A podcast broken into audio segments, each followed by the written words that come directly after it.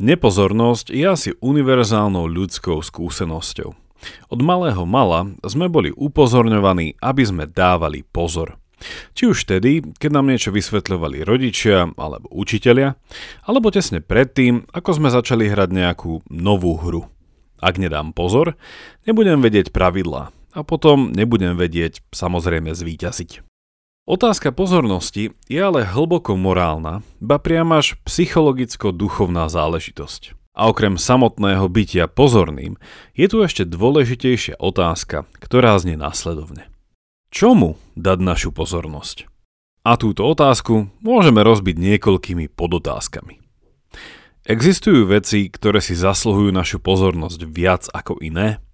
Sú veci, ktorým by mal venovať pozornosť každý, a to až do takej miery, že ak ich nebudeme brať aktívne na vedomie, stanú sa z nás morálne nižší ľudia? A akej povahy sú tie tzv. veci, voči ktorým, ak budeme nepozorní, riskujeme, že niečo v našom vnútri pomaly odumrie, alebo naopak nikdy nevyrastie a nevykvitne. Tieto otázky sú v jadre filozofie francúzskej mysliteľky a aktivistky Simone Weil.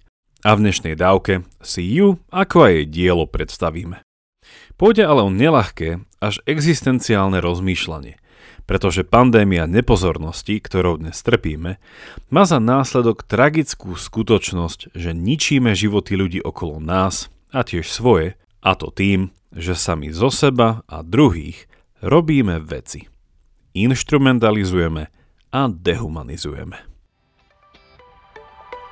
Počúvate pravidelnú dávku, vzdelávací podcast pre zvedochtivých, ktorý nájdete aj na denníku ZME. Ja som Jakub Betinský a v mojich dávkach sa pozerám na svet očami filozofie. Podporte našu tvorbu jednorazovo, trvalým príkazom alebo cez Patreon. A všetko info na pravidelnadavka.sk Veľká vďaka, vážime si to.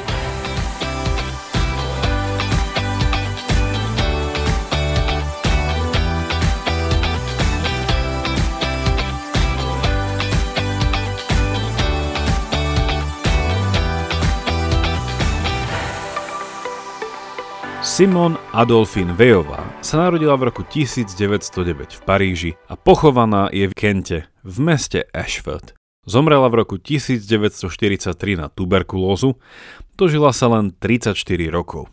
A jej krajan, filozof a Nobelový laureát za literatúru Albert Camus o nej povedal, že bola, citujem, jediným veľkým duchom našej doby. Pochádzala z nepraktizujúcej židovskej rodiny – jej otec bol lekár a mala o 3 roky staršieho brata. Neskôr opúšťa svoj formálny vzťah s judaizmom, aj keď nevstúpila do cirkvy, existenciálne sa zakorenila v kresťanskom chápaní lásky ako seba obetovania. Ale o tejto skutočnosti, ktorá je významná pre jej filozofiu, poviem viac neskôr. Už od malého mala bola Simon veľmi vnímavým a citlivým človekom, ktorý extrémne osobne empatizoval, súcitil a spoluniesol utrpenie druhých. A táto pozornosť je kľúčovým konceptom jej životnej filozofie. Napríklad, keď sa po vypuknutí Prvej svetovej vojny dozvedela, že jej bojujúci spoluobčania nemajú na fronte prístup k cukru, aj ona ho na znak hlbokej solidarity prestala jesť. Neskôr ako učiteľka si v byte nekúrila, pretože ani pracujúca trieda si to nemohla dovoliť. Svoj sabatikal nevyužila na výskum na prestížnych univerzitách, ale išla pracovať do viacerých fabrík na výrobu automobilov. A aj keď ukončila svoje vysokoškolské štúdie ako pacifistka, vzostup fašistickej totality a dehumanizácie v prebudil premýšľanie o nevyhnutnom, ale cielenom a obmedzenom použití násilia, ktoré neskôr sa zopustila. Asi vás preto neprekvapí, keď v tejto súvislosti poviem, že Simon Vejová sa krátko aktívne zúčastnila španielskej občianskej vojny na strane republikánov proti Franciskovi Frankovi. Musím teda poukázať na fakt, že Vejová je všetkým len je filozofickým pokrycom a bola svetlým príkladom toho, ako vodu nie len kázať, ale aj piť. Študovala na prestížnej parížskej École Normale Supérieure kde v jej dňoch študovalo len veľmi málo žien a všetci učitelia boli muži. École Normale odchovala všetkých významných francúzskych mužských filozofov ako Michel Foucault, Jacques Derrida, Maurice Merleau-Ponty, Jean-Paul Sartre a ďalších. Ale tiež Vejovej súčasníčku a ďalšiu Simone, tentokrát Simone de Beauvoir. I keď v porovnaní s týmito menami je Vejová asi najmenej známa, treba vedieť, že v úspešnosti skúšok prečila aj samotnú Beauvoir. Toľko krátky vhľad do jej života a pozrime sa teraz na jej filozofiu, kto ju ovplyvnil a kto niesol priamo či nepriamo jej dedičstvo ďalej.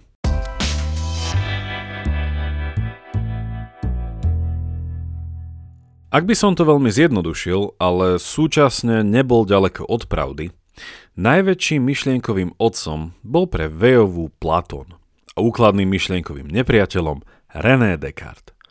No a niekde na pomedzi je Karl Marx, ktorý ju ako lavicovú aktivistku inšpiroval k hĺbšiemu záujmu o trpiacu a súžovanú robotnícku triedu, súčasne ho ale kritizovala za jeho filozofovanie zo slonovinovej veže a veľmi mu odporúčala i sa nielen pozrieť, ale aj pracovať s tými, ktorých pozýval k zjednotenej revolúcii. Ak by k revolúcii podľa Vejovej aj malo prísť, mal by to byť nie politický prevrat, ale revolúcia morálna. Revolúcia pozornosti.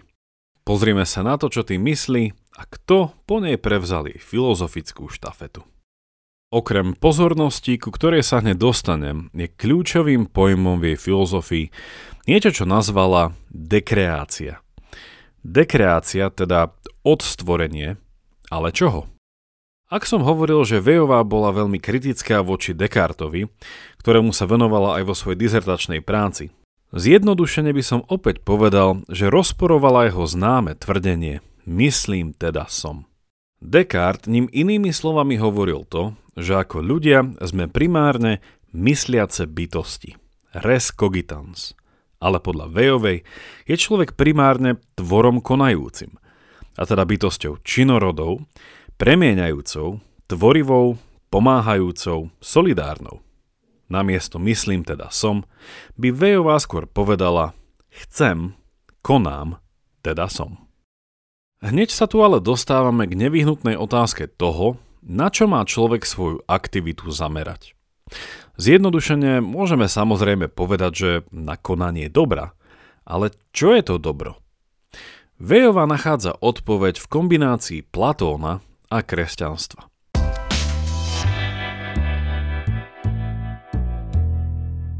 Slovami Platónovej alegórii o jaskyni, naše defaultné nastavenie videnia sveta je chápať všetko cez naše subjektívne názory, o ktorých, pretože sa javia ako naše, máme pocit, že sú nevyhnutne a priorne pravdivé.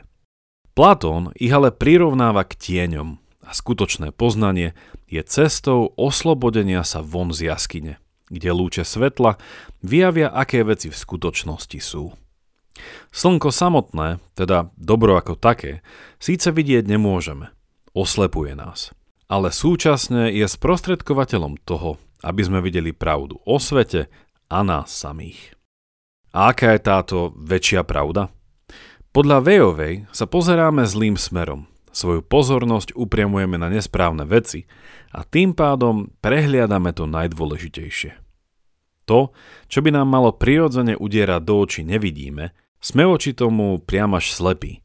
Ak teda hovorí o dekreácii, hovorí o odstránení našej morálnej duševnej slepoty voči utrpeniu a súženiu druhých.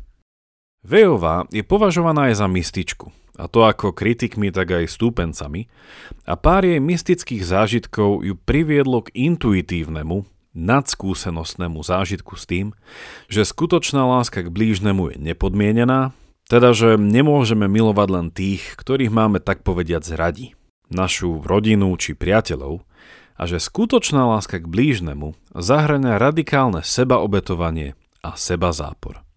To, čo potrebujeme dekreovať, je naše zaslepené, nami vytvorené ego, ktorého pozornosť je upriamená sama na seba a musíme začať byť pozorní na potreby ľudí okolo nás. Podľa Vejovej sociálnej filozofie máme dokonca povinnosť pomáhať druhým nie z titulu ich zásluhovosti, ale čisto z povahy toho, že sú ľudia s neodňateľnou slobodou a dôstojnosťou. A tu prichádza na scénu hlavné zlo fašizmu a všetkých totalitných režimov, ktoré robia z človeka číslo alebo hmyz hodný zašliapnutia. Dehumanizujú ho, instrumentalizujú, robia z neho vec. A to nie len v koncentračných táboroch, ale rovnaká vec sa podľa nej v jej časoch deje aj v továrenskej priemyselnej výrobe. Robotníkovi je postupne vtláčaná vidina svojej hodnoty ako priamo úmernej ku kvóte produkcie, ktorú má splniť. Jeho pozornosť na seba samého, ako človeka s hĺbšími záujmami a túžbami, je postupne úplne vykorenená.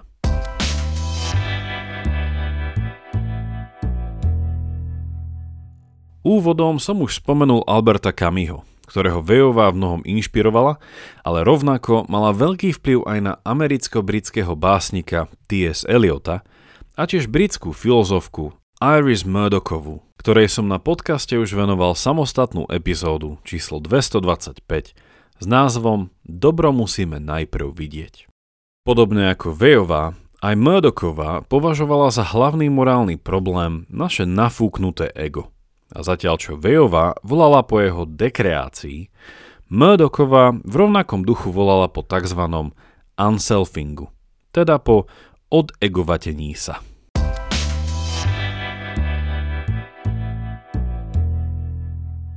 V závere sa chceme ešte vrátiť k Vejovej konverzii, nekonverzii na kresťanstvo.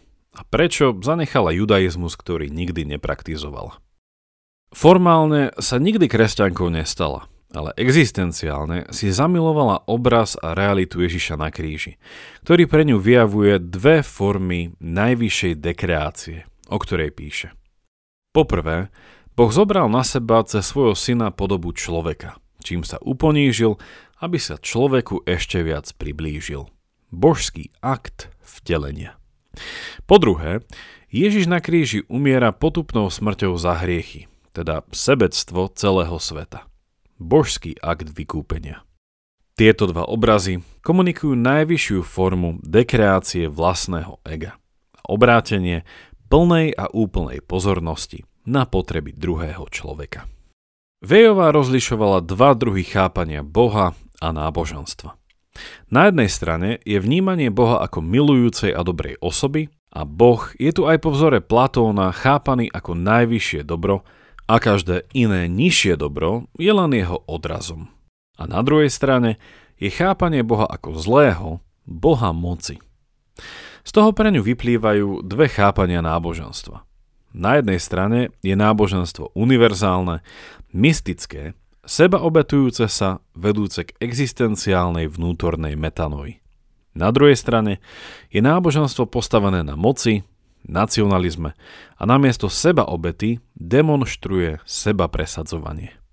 Nie je ale na mieste výhrada, že tento boh, ktorý zomrel na kríži, postavil medzi nás a seba veľký múr vo forme sveta, ktorý stvoril? Vejová v duchu Platónovho dualizmu dvoch svetov túto výhradu intenzívne reflektuje. A hovorí, že keď sme od zdroja našej láskavej pozornosti a seba obety vzdialení, nie sme od neho úplne oddelení.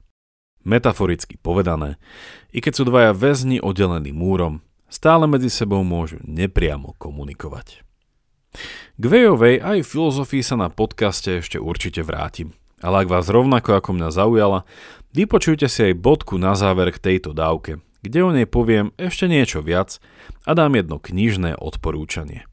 Link na bodku nájdete v popise tejto dávky alebo sa k nej prekliknete priamo na našom profile na Patreone.